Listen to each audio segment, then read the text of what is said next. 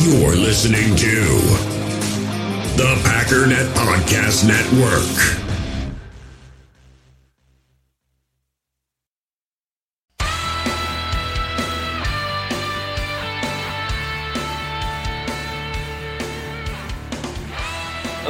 Ladies and gentlemen, welcome once again to the Packernet Podcast. I am your host and resident fanalist, as always, Ryan Schlip. Check us out online, packernet.com. Find me on Twitter, pack underscore data. Just chilling out, broadcasting from the Vivid Seats studios. Make sure you're using promo code OVERTIME in the Vivid Seats mobile app. First time customers only.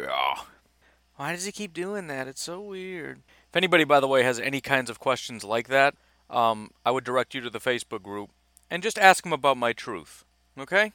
They'll fill you in. Link is in the description. Go ahead and uh, jump in there. So today, mano, mano, mano, it's the day before the big game. It's starting to feel pretty real. Uh, I want to kind of look at some of the specifics. We got a little bit of a clearer picture who is playing, who is not playing. And again, we touched on it a little bit, but I want to sort of look at some of the matchups, some of the thoughts in terms of how we win, how we lose. Obviously, as I said yesterday, biggest thing in my opinion, just don't shoot yourself in the foot. You know, in general, is this team talented enough to beat the Dallas Cowboys? Yes. To be completely honest, and I, I forget who it was that said it. Somebody in the Facebook group, I think, mentioned Joe Marino said it, but eh, let me just find it.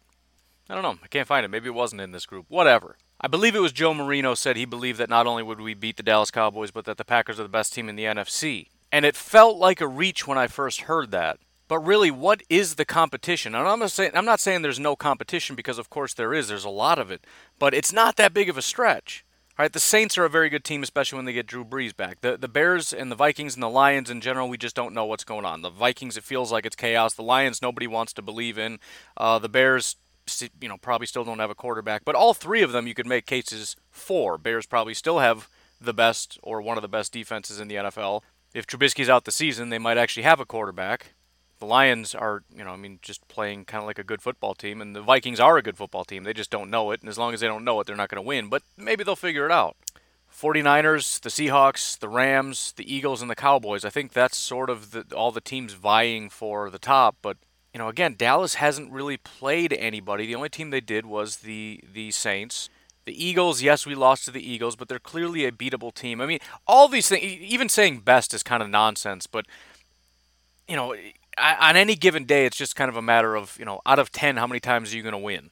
I don't know that I'm looking at any one of these teams and definitively saying that anybody is definitely better than the Packers. The one thing that most of these teams have over the Packers is that the Packers are still just trying to figure this stuff out. Things aren't clean, things are a little messy. You know, the defense giving up. You can't be doing that, right? You need to be a little more steady. It's still early. You know, at this point, maybe the volatility, I would say they're not the best, but by the end of the season, if the defense is playing at you know week one, two, three levels consistently, and if the offense continues to click, if Aaron Rodgers continues to throw the ball like he has the last couple weeks, which has been really, really, really impressive. Um, Davante playing the way he's playing.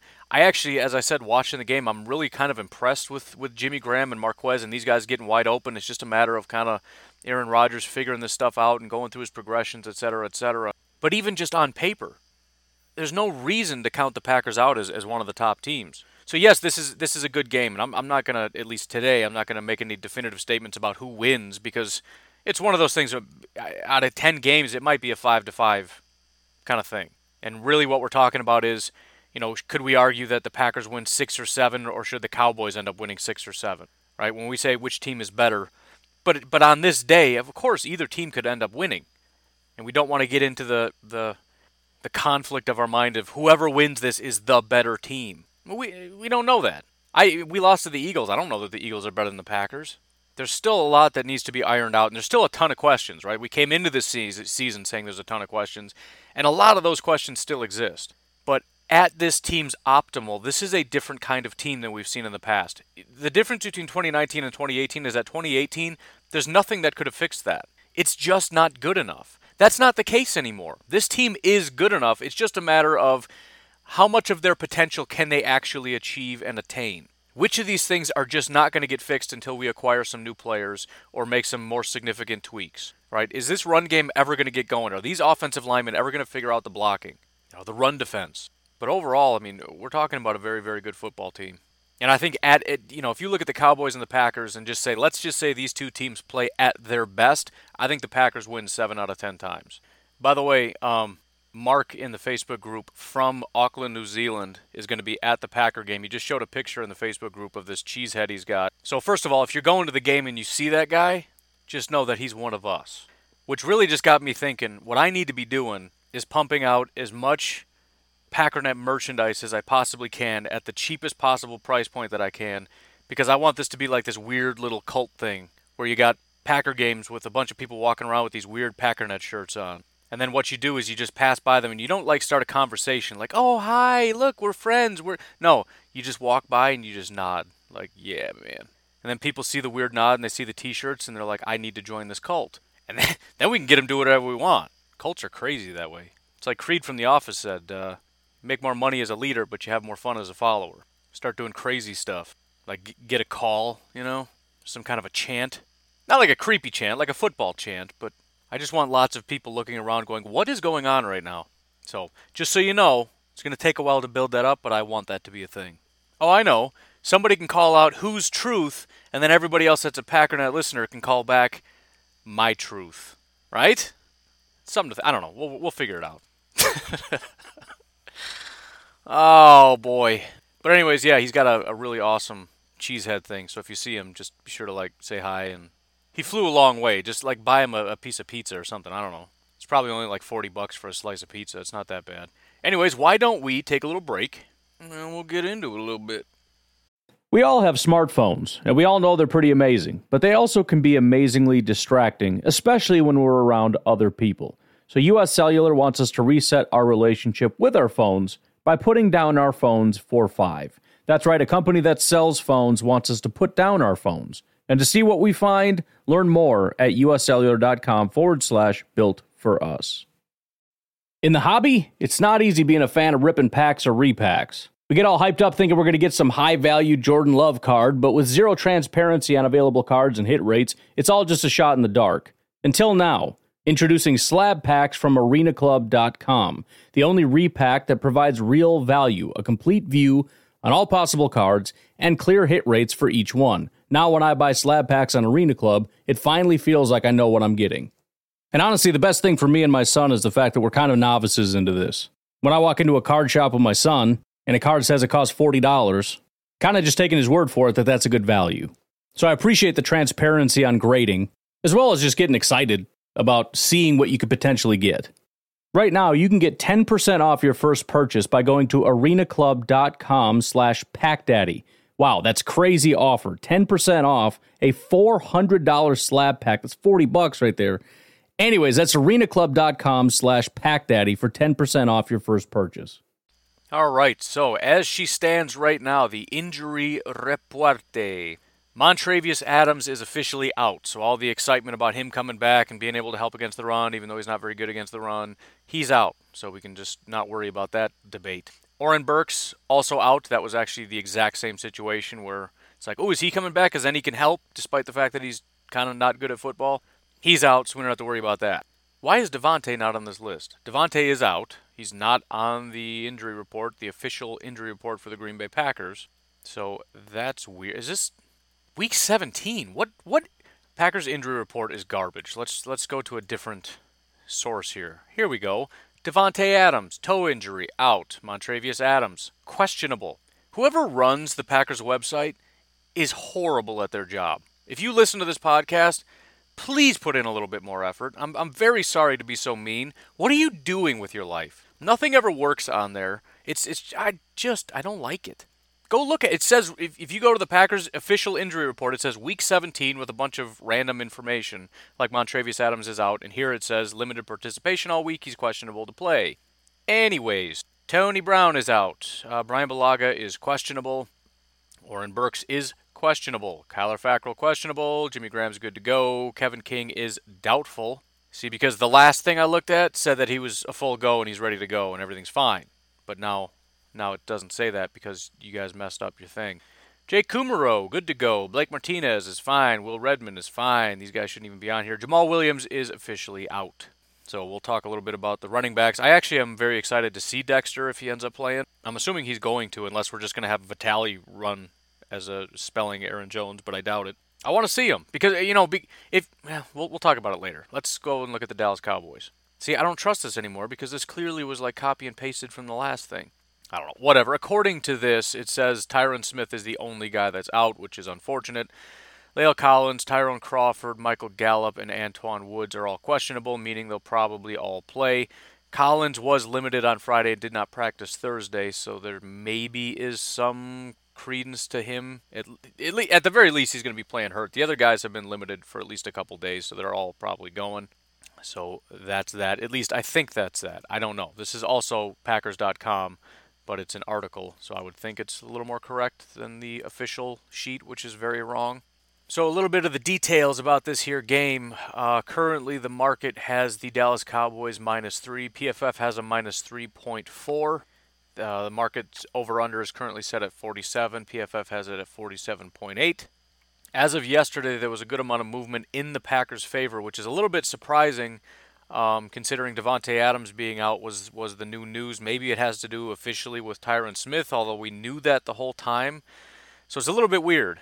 Uh, the market was minus three and a half. It moved to minus three. So it, it as of yesterday, for whatever reason, it, it shifted in the uh, the Packers' favor a half a point. There's a couple other interesting little factors. PFF also has the ELO rankings. I think that's how you pronounce that. Not ELO, ELO or ELO rankings, which it's pretty complicated, but I think it's similar to what you get with uh, Football Outsiders. In other words, it's it's competition adjusted. It, it's looking at the absolute value of the team as opposed to, you know, kind of where they stand based on the competition. Uh, some of the specifics they give is that the Packers are approximately 1.3 points better than the average team on a neutral field. The Dallas Cowboys are three points better than the average team on a neutral field. So, with the Dallas Cowboys being at their home turf, PFF generally is looking at this saying that the Dallas Cowboys are currently fifth based on their ELO ranking. The, the Packers are 14th and being in Dallas, that's clearly in their favor. However, they've also got offensive and defensive rankings, and, and what they've done is create sort of their own little Massey ranking. Massey is very similar. I don't I don't exactly know the difference. If somebody does, maybe you can help explain it to me. But it's a very similar thing. Again, football outsiders. We're looking at sort of competition adjusted value using PFF grades. So they look at their grades, they look at the players on the offense, the players on the defense, and create a a general grade of, of where these people are at. And and surprisingly, they have the the offenses ranked Packers eighth, Dallas Cowboys fifteenth. The defense, Packers ranked third, and the, the Cowboys ranked thirteenth. That's pretty shocking because even PFF says that I believe they have Dallas's defense number two ish, two or three. And so essentially, what they've tried to do is create some kind of a competition adjusted value and have said that the Packers' offense and defense are seemingly better if I'm reading this correctly. So, um, again, how much that's worth, I don't know. It would be a lot better to see exactly how this is all calculated to be able to come to a better conclusion of what exactly it is that they're saying and how they're saying it and if I agree with it or whatever. But it is pretty impressive to see that they're looking at this and saying if you adjust for competition, the Packers have a better offense and a better defense. Anyways, all that aside, let's get into uh, a little bit of the nitty gritty. I want to start off with the Dallas Cowboys because I, I really think that the Eagles kind of laid out a framework for how to beat the Packers defense, and I think it actually fits the skill set pretty well, especially with Kevin King being injured. I think is going to be a really big negative. And essentially, what so so there's a couple things. There's Kevin King being injured. There's the Eagles laying this out. There's the the fact that Michael Gallup is coming back.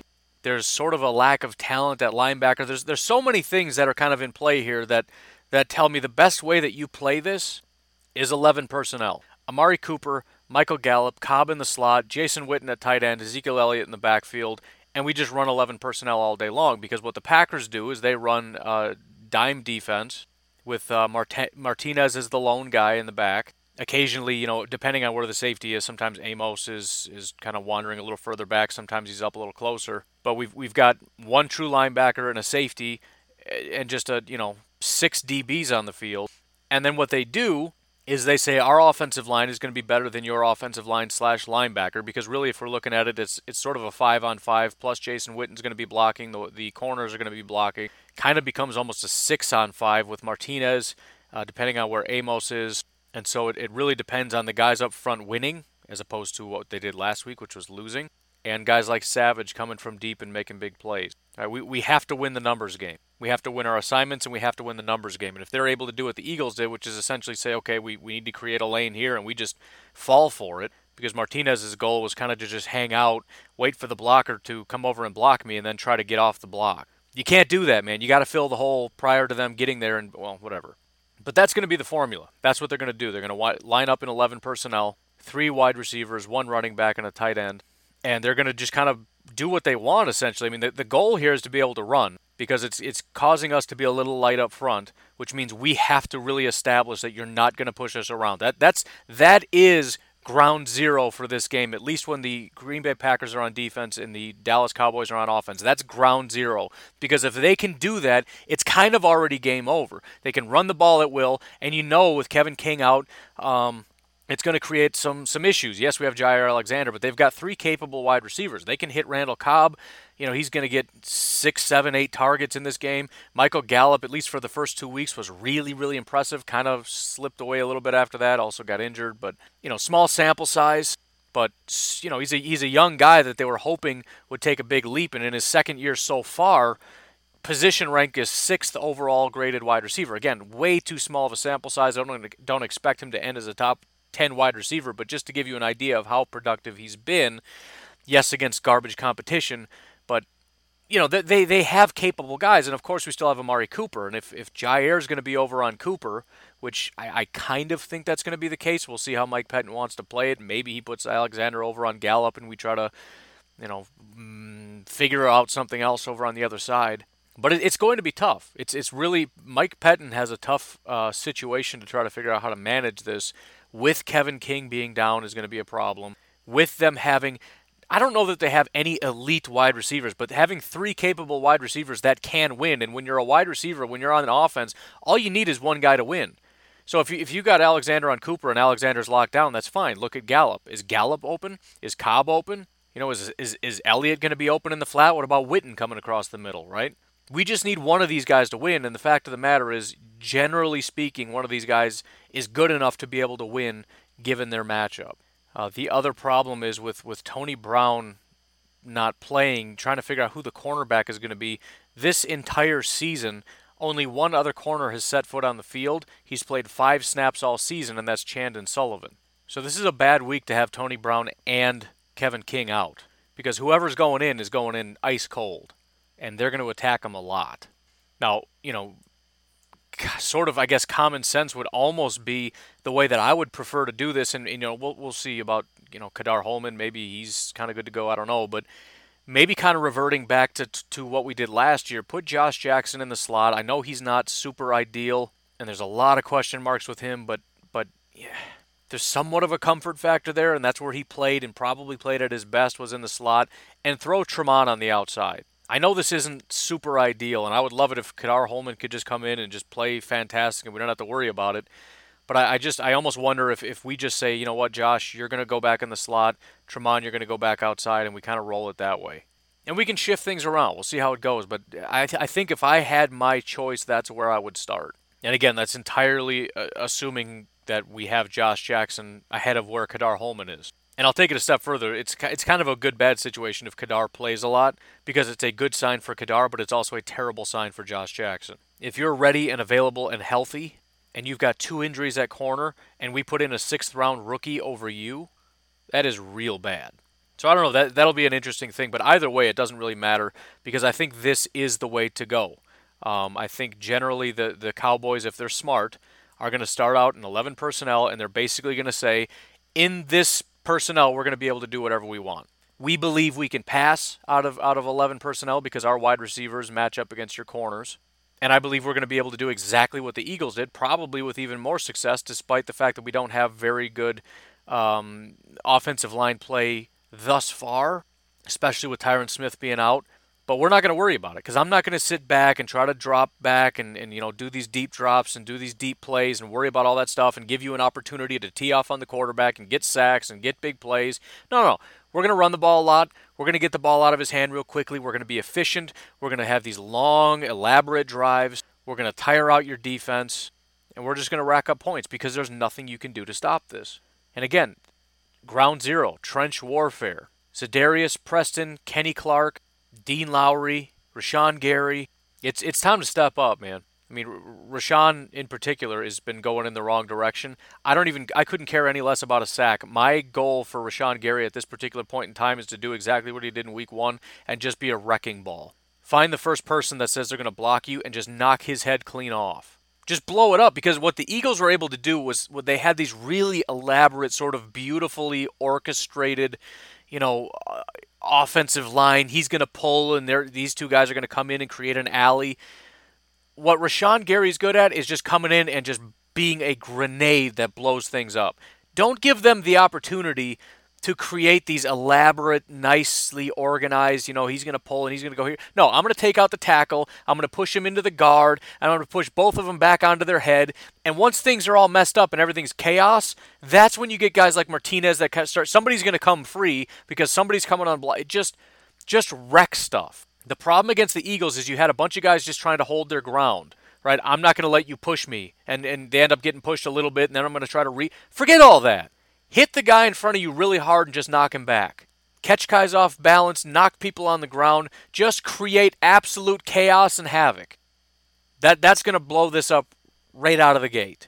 You're not going to just simply allow guys to come out and pull and come through. No, if somebody's trying to come through the offensive line, and by the way, I think this is why Kenny Clark was getting offensive holding penalties or defensive holding penalties, which seems ridiculous because guys are trying to slip past him and get to the next level, and Kenny's like, no, dude, I'm not going to let you get up there. I need that guy behind me to come make a play. Now, some of these calls are probably nonsense, but that's how that happened.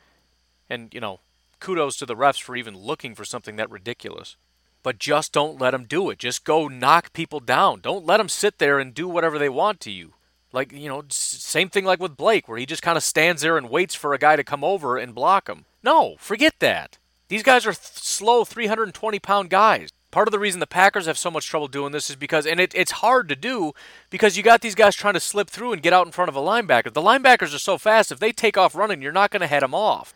If this play is to the outside, don't get cut off by a by a 320 pound boulder. Be faster than him. Get past him so you can make a play. We've got to be faster. We've got to be more physical. We, we were so passive in that game. They were playing like they were scared. Like I, I don't know what they're going to do. They're worried about you know the, the trickery of it, and everybody kind of hesitates. And it's like all I'm going to do is just try to stand here and not get pushed around. And the Eagles just did whatever they want. We can't do that. Their left tackle is really, really bad right now. Cam Fleming is no good. We have to absolutely abuse him. Connor Williams on the, as a left guard has not been very good. Travis Frederick is one of the best centers in football. He's had a terrible 2019. I have no idea why. I'm hoping that doesn't end. Kenny Clark, please hurt that man. Zack Martin, one of the best guards in football, is playing good, not great right? He's he's he's very good, but he's beatable. And again, we're talking about an offensive line that's basically him and a a hurt La'el Collins with a bad back. And it's also kind of a fluky thing. He hasn't been great all year. It's primarily run blocking, not pass blocking. So somebody needs to absolutely annihilate him on a pass play. And it's also been, you know, two really good weeks, mostly run blocking, and two weeks that are just kind of average. This is an outlier. He's currently graded as the number one right tackle in football. Again, mostly because of his ability to run block. But it's been it's it's two good games is all he's had. I don't want to hear it. I don't want to forget. I don't I don't care. This is how we win or lose. As far as the defense is concerned, this is where we're going to win or lose. When we beat the, the Chicago Bears, it wasn't because the coverage was so good. It was because the defensive line absolutely abused that offensive line, which, by the way, as I said, in 2018, I think gave up the least sacks of any team in football. We had, what, five sacks in that game? I don't want to hear excuses. This is a very good football team, and it's, eh, you know, you had three great weeks in a row. Now is not the time to start doubting ourselves. You're bigger. You're, the reason we went out and got these guys is because you guys are all bigger and faster than everybody. Rashan Gary doesn't fit the Brian Burns mold, but they didn't want Brian Burns. They want a big, strong guy like Rashan Gary that's going to get up in, in, in a guy like Zack Martin's chest and blow him off the ball, blow him straight back behind the line of scrimmage. We know you're fast, man, but you're not always going to be able to just run around people. You are very, very good at just being disruptive. Go be disruptive. Let let Martinez and Amos and Savage come in and clean up the mess. You just go create the mess. You create the havoc. You create everything. So when, when Ezekiel Elliott's coming out, he's like, all right, so I need to go this way and there should be a lane. No, there's nothing anymore. He panics. He has to go scramble to the outside. Savage comes in and cleans him up. You just create the panic and the chaos and let everybody else clean up the mess. Don't worry about pretty. Rashan Gary's trying to be all, all pretty and stuff and, and try to make it look good. Forget look good. The defensive line needs to just go in there and destroy some stuff. Scare the offensive line, legitimately. Go scare them. We've seen the frustration on, on certain offensive linemen's faces when they've gone up against the Packers or, or other teams where it's just like, I don't know what to do anymore. I don't have any answers. We have to do that because, again, they're still going to be able to throw the ball. And don't forget what I had said about about Dak Prescott. So the, the other reason that they want to establish this is because they want to make us back off. One of the other things that the Eagles did is they were running so much that we had guys that weren't even trying to come after the quarterback. Because once we come after the quarterback and they run, that's two guys that are up the field behind the quarterback that have no impact on this run game. So they stopped coming. Occasionally you would see Za'Darius go. Preston's kind of hanging back. So there's not as much pressure. They need that because Dak Prescott is one of the worst quarterbacks in football right now when he's under pressure. As far as NFL passer rating, Dak Prescott is ranked 33rd overall. 33rd. If we kind of adjust this so that we've got, you know, people that have played significant amount of snaps, Dak Prescott is 29th out of 38. He is terrible, terrible, terrible under pressure. Aaron Rodgers is 16th. He's not, you know, the best in the world. But Dak Prescott is straight up bad. They have to make sure that the Green Bay Packers, anytime they want to bring pressure, they have to hurt us. Because if they don't make us scared to bring pressure, we're just going to keep bringing it. And I think we need to keep bringing it. Don't back off that. If, if we need to keep the guys home, fine. Bring somebody else. Bring a corner, bring a safety, bring a linebacker. There needs to be consistent pressure on Dak Prescott, and it has to get home. Because, again, he's terrible under pressure. And it's kind of pathetic because nobody ever gets home. I mean, if, if there's one guy that shouldn't be hearing uh, uh, footsteps, it's Dak Prescott. The guy's been sacked like three times, legitimately.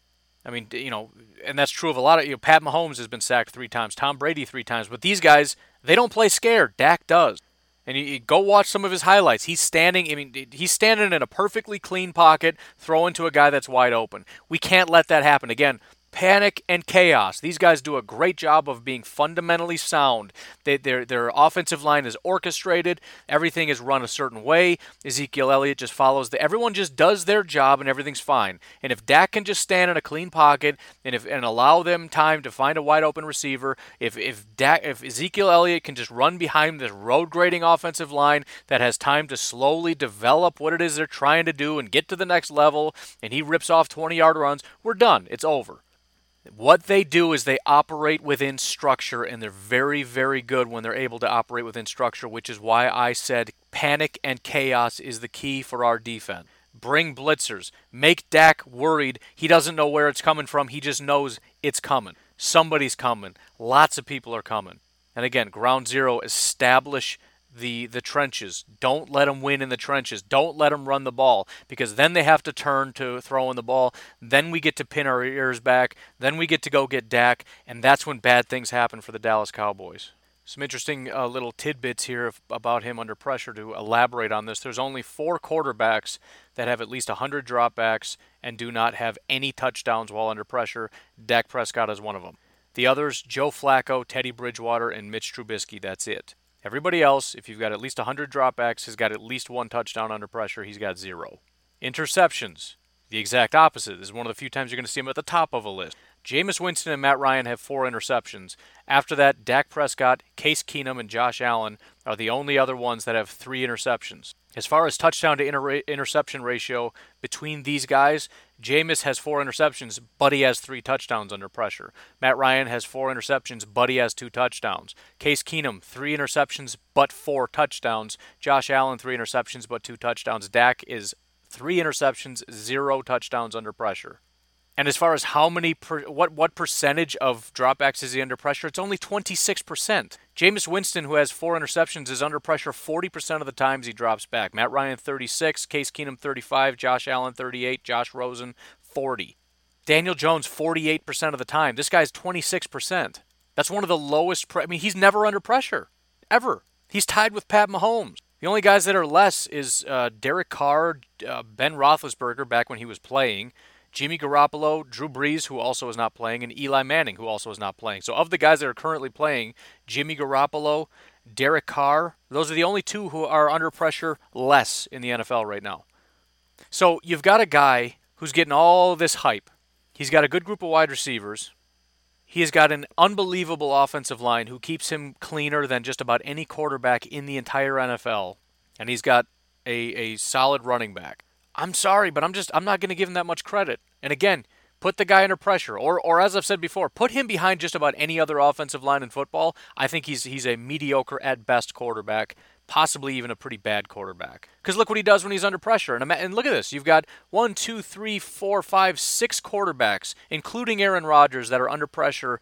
Um, oh, I'm sorry, six, seven, eight quarterbacks, including Aaron Rodgers, who are under pressure 40% of the time or more. Daniel Jones, Kirk Cousins, Deshaun Watson, Jared Goff, Ryan Fitzpatrick, Aaron Rodgers, Josh Rosen, and Jameis Winston. 40%, between 40 and 48%, those guys are under pressure.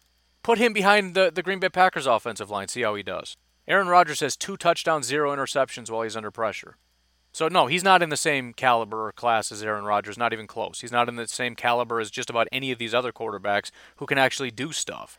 Almost every quarterback is, is you know, geez, there's 27 quarterbacks that are pressured 30% of the time or more, one in three times. He's pressured 26.1% of the time. One in four plays, there's some sort of pressure. And again, he's sacked less than just about any quarterback in the NFL. Now, as I've said, he can make stuff happen if he has a clean pocket, but most quarterbacks can. The difference here is that he has a clean pocket more than most quarterbacks. We have to change that. Mess some stuff up, cause him to play in fear if we can get back to what we did against the Bears or the Vikings or, or kind of the Broncos, where it's just constant pressure, constant chaos, constant fear, he's not going to do anything in this game because I just generally don't think he's all that good of a quarterback. You know, we can even look at it from a sack. Per, what what percentage of the time when he drops back is he sacked? Eight percent. By the way, this this notice how I keep talking about Pat Mahomes in this. PFF has said that his he's still a very good quarterback. Obviously, right, crazy, great arm and all that stuff we have to take everything with with you know context. Tom Brady is sacked the second least. Pat Mahomes is sacked the least. Jared Goff is third least. These are guys who have a lot of help. Now, I think Tom Brady is still a pretty good quarterback under pressure, but a lot of the times the reason he's going to have a great year is because nobody can get to him. Pat Mahomes, same thing. He's standing in a clean pocket. Dak Prescott is sacked 34th out of 38 quarterbacks. Nobody ever gets to him. You look at a guy like poor Kyler Murray, who is second on this list behind only Luke Falk, 32% of the time. Marcus Mariota, Andy Dalton, Josh Rosen, Deshaun Watson. I mean, you want to be impressed by somebody, go be impressed by Deshaun Watson. That guy is under constant duress, has no run game, has only one wide receiver, and that offense is pretty impressive at times. I'm way more impressed by a guy like Deshaun Watson than I am Dak Prescott. I'm not going to go so far as to say Pat Mahomes, that's debatable. I'm just I'm just saying. I mean, it's a very good football team. And again, if we can't get to Dak, he's going to rip us to shreds. But this is not, you know, I mean, we're not talking about Gardner Minshew here or anything crazy like that. I mean, it's Dak Prescott. And I've already spoken my piece about Ezekiel Elliott. I've never thought that he was that good of a running back. Coming out of college, I didn't think he was that good of a running back. The, the reason I was so upset that he went to Dallas is because I knew he would be pretty good at playing behind that offensive line. I don't think if you put him on a, if you give him to Green Bay, I don't think he's nearly as good of a football player. I've, I've, I've explained to you what PFF has given him as far as grades. If you look at um, his elusiveness rating, which is a statistic, it's not just a, a random grade, he is ranked 62nd. 62nd out of 86. Let me minimize this to, to filter some of these guys out. If you, if you kind of filter out some of the snap counts, he's 41st out of 49 as far as his, is his elusiveness rating. He's not elusive. Aaron Jones is 30th. Aaron Jones isn't even having a good year. He's 30th out of 49. Ezekiel Elliott is 41st out of 49. He's one of the, the lowest on this whole list. And again, I'm not talking about bad. This is a good football team, but what am I saying? It all starts with the offensive line. You want to know why when a left tackle goes out, suddenly the team falls apart? Because it's that pivotal to this team. You want to know why I've been consistently saying for the Dallas Cowboys they need to keep drafting offensive linemen, keep drafting offensive linemen? Because the whole team, the whole offense is predicated on this elite offensive line. If you lose that, you have no more elite running back, no more elite quarterback. All that goes bye bye because you've never really had that to begin with. It's all just this big facade because everybody says you got a great quarterback and running back when really it's just a really good offensive line. And and look, I, I fully acknowledge Ezekiel can hurt you. Right? If, if he has a hole, maybe he can do more with it than a lot of other guys. That's cool and all. But I'm just saying, if we win in the trenches, they've got nothing. Ezekiel Elliott last week against the Saints, who won at the offensive line, kept Ezekiel Elliott to under two yards per carry. Win in the trenches. Anyways, those are my general thoughts as far as the Packers on defense, and it's not going to be easy at all. I, I don't anticipate. I'm, I don't want to make this sound like this is going to be an easy thing because it's not. There's a reason that a mediocre quarterback and a pretty good running back look as good as they do. And it's not just because of an elite offensive line, because like I said, they've kind of been struggling. It is a very good offensive line, but similar to what the Eagles did, they're very disciplined. They know exactly what to do. There's they're they're efficient. They're not going to beat themselves. Typically, they're they're going to do their job. They're going to do it very well. I think the Cowboys have been that way for a very long time. They win because they play good, smart, fundamental football. They operate within the system. They've got a great game plan. They come out and they execute. Again, this is why we have to just absolutely obliterate everything that they're doing. Won't be easy, but they can do it. And, and they have the right personnel to do it. Again, uh, how do you absolutely grenade something like that with, with big guys up front? And that's what Mike Pettine sought out to do. That's what he does do. We, we get guys that can penetrate. We get guys that can blow people off the ball. Just just get them out of their rhythm because they're they're a rhythm team. They operate within a system. Blow up the system. They they work within a structure. Blow up the structure. So, general thoughts. Why don't we take a quick break and then we'll flip the sides of the ball talk about Packers on offense, and then we'll get out of here. As far as the offense is concerned, I really just think this is a matter of continued progress. Again, I'll, I'll, state it for the 17th time in a row. I saw lots of guys getting open. I'm not as concerned. Now, granted, some there's two factors that are different in this game. Number one, Davante takes away a lot of attention. Without that, you know, the, the attention gets kind of evenly spread out. The good thing about that, is, you know, as far as not having somebody to key in on, that includes Aaron Rodgers. Rather than Aaron Rodgers and the defense keying in on one guy, now it's a matter of the defense doesn't know who to key in on. Probably Scantling, but the, the Packers love to throw to Jimmy Graham. You got Allison, you got Kumerow, you got a lot of guys, uh, Vitale, Aaron Jones. Without somebody to key in on and, and spreading it out, that gives the, the Packers somewhat of an advantage and, in kind of similar to what I said about the Cowboys. It's just a matter of just one person needs to win. And and like I said last week, a lot of guys were wide open. So really, as far as progress, it's just a matter of Aaron Rodgers needs to keep playing at a really really high level as far as his his his arm talent, his accuracy, all that was really really on point the the thing that was missing was just not seeing the right guys at the right time, right? So he's he's looking in a correct direction, then pressure comes, he drops his eyes and looks in a different direction. As soon as he drops his eyes, the guy that he was looking at comes open. Right there, there's a timing and a rhythm that just seems to be kind of off, and I'm not exactly sure how to fix that. I'm not in the meeting room. I don't know exactly what's supposed to happen, what did happen. All I know is I'm watching play after play after play.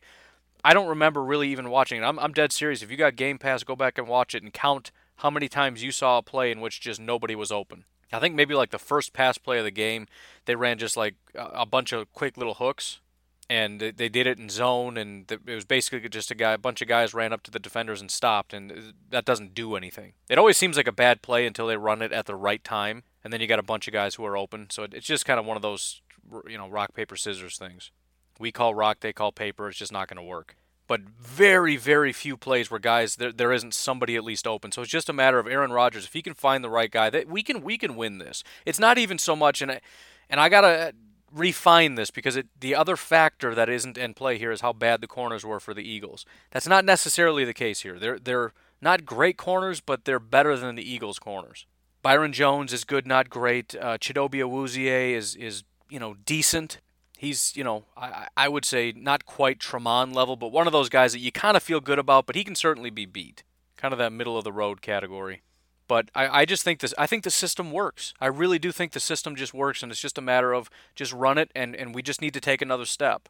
Now part of that step really does need to be getting the run game going because it's just not good. I mean, it doesn't have to be great. We just can we get three yards on a carry?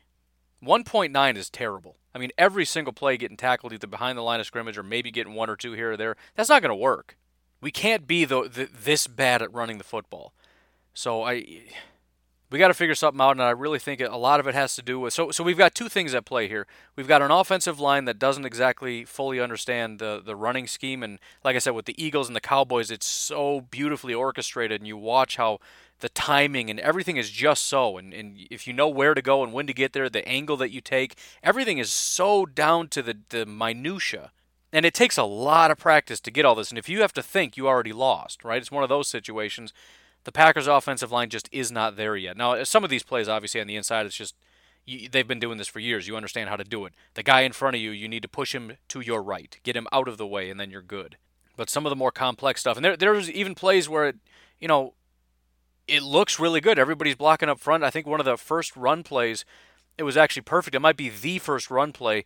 The guys up, up front were blocking great, and then you saw three guys creating a wall at the second level. It looked amazing. And if, if Aaron Jones could have got through, that could have been a massive play. The problem is everybody was in tight, and um, Geronimo Allison just completely whiffed on a block, and you had a corner or a safety come blitz in and just tackle him behind the line of scrimmage. We've got a 20 yard run play right here, and it failed because we have a wide receiver responsible for a run block, and he missed his block. So and but but the encouraging thing about that is you see how when you just see a play fail, you just think, man, this team is trash. Like that's that's just the first thing that comes your, into your head. Like this team is no good. But when you look at it and its individual components, it's a lot of good, good, good, good, and one bad that just ruined it for everybody. You know what I mean? So I, I just I think they're close, and that doesn't mean win, right? If if the defense struggles and if the offense still can't quite get it going, the, the Dallas Cowboys could blow out the Packers. I'm not making a prediction right now. I'm, I'm just saying they have the talent to pull this off. If the offense, if, if we need two things from the offense, we need Aaron Rodgers to get the ball to the right place at the right time because guys are getting open. We need the guys along the offensive line to block better. If we can do those two things, this this offense can be a top three offense in the NFL. When, when you look at guys that are that wide open, with the amount of talent that Aaron Rodgers has, with the amount of talent that Aaron Jones has, with with the, the different dynamics, forget forget the talent. You know, Jimmy Graham isn't what he was. So what? I saw him blow. I, you know how many times I saw Jimmy Graham open, and the ball just didn't get thrown to him. It was unbelievable. I've never been more confident in Jimmy Graham than when I watched this last week of him. Again, maybe it's an anomaly, but man, this guy is open a lot, and as big as he is, especially a lot of the times you see him catch these passes, it's like, well, he's he's catching it in traffic and everything. Yeah, but there's times when he's open. The, the team just doesn't seem to be in sync. Aaron Rodgers and Jimmy Graham don't see, seem to be in sync. The, the the rhythm and the flow of it doesn't seem to work. But I'm seeing Jimmy Graham, and he's doing what he needs to do, right? He's running down that seam, and he's stressing the defense, and the linebacker can't keep up. And you're seeing a six-seven guy run open down the field. The ball doesn't go there, and then by the end of the day, we're all watching the game. We don't see Jimmy Graham anywhere. He doesn't do anything, and we think, wow, is he overpaid? He can be a weapon on this team. He hasn't been. He might never be, but you can see just by watching that why he makes a difference on this team and why they keep trying to make him the primary read despite the fact that it seems like it isn't working. And why they're paying him this money and they're not cutting him. Why they're not even entertaining the idea of training, trading him which maybe they are and nobody wants to pay the contract, but that's beside the point. They don't even be they, they don't seem to be even alluding to the fact that things aren't working. They love Jimmy Graham. And that's weird to us. We don't get it. But what I'm saying is when I watched last week and maybe this isn't the case every week, I watched it and said, "Yep, now I get it." Now I understand why they don't want to give up on him. This this guy can be a weapon. They just haven't quite figured that out yet. Scantling not open consistently, but man, he's several times deep down the field, that deep post. You know, he's just he's open but either Rodgers isn't looking or you know the pressure gets there just at that time because these things take time to develop and if there's any pressure we're just not going to get the ball to him. Geronimo i don't know if he gets open a lot but man he catches everything that comes to him. So um, that, i mean that's what it comes down to. You know th- this isn't a prediction. It's a matter of do these things we win? Do these things we can be you know super bowl champions? But will they do it? Will these things ever occur? Is it going to happen this week? You know everybody has good days and bad days. We'll have to see what happens but the Dallas Cowboys are absolutely beatable. They got a pretty tough front, um, and even this is kind of tough to, because I, have said consistently they've got the best linebacking duo in the NFL. They haven't been that great. Leighton Vander Esch has been good, not great. He's nowhere near as good as he was in his rookie year, and Jaylon Smith is having a real bad year, which is weird because he's a real good uh, linebacker. So you, you don't really know where guys are at, right? It's same with the Packers. Like this guy, I mean, he was good. He's not doing much now. I don't know what's going on. Or maybe he's not good anymore. I don't know. But um, I, I you know, We'll see. It's it's it's within their grasp. If they want to come out and play like they did against the Eagles, just shooting themselves in the foot, we're going to lose and by a lot. But if they can't come up and play up to their full potential, especially this defense, man, I think the defense can absolutely dominate this team. It's going to be tough at the cornerback position, especially with King out. Yeah, I said what I said. But Alexander is playing at a, at a really great level. It's it's inconsistent, but I mean, again, if, if that everybody's inconsistent, but if everybody plays at a, at a optimal level. Alexander is a shutdown corner in this league. Tramon Williams is a very underrated corner. He's he's been playing great football. Nobody wants to talk about him. Um, you know, the the Smith brothers are just incredible assets for this team. Uh, Lancaster and Clark and Lowry and Gary. Um, Blake Martinez plays a good role in this. I think he's an intelligent player. He's just a little bit too hesitant. Savage, Amos. I mean, it's it's a good group. It's just a matter of play up to your potential. That's all we're talking about. Anyways, that's all I got for you. We're gonna cut it there. You folks have yourselves a fantastical day. I'll talk to you tomorrow. Have a good one. Bye bye.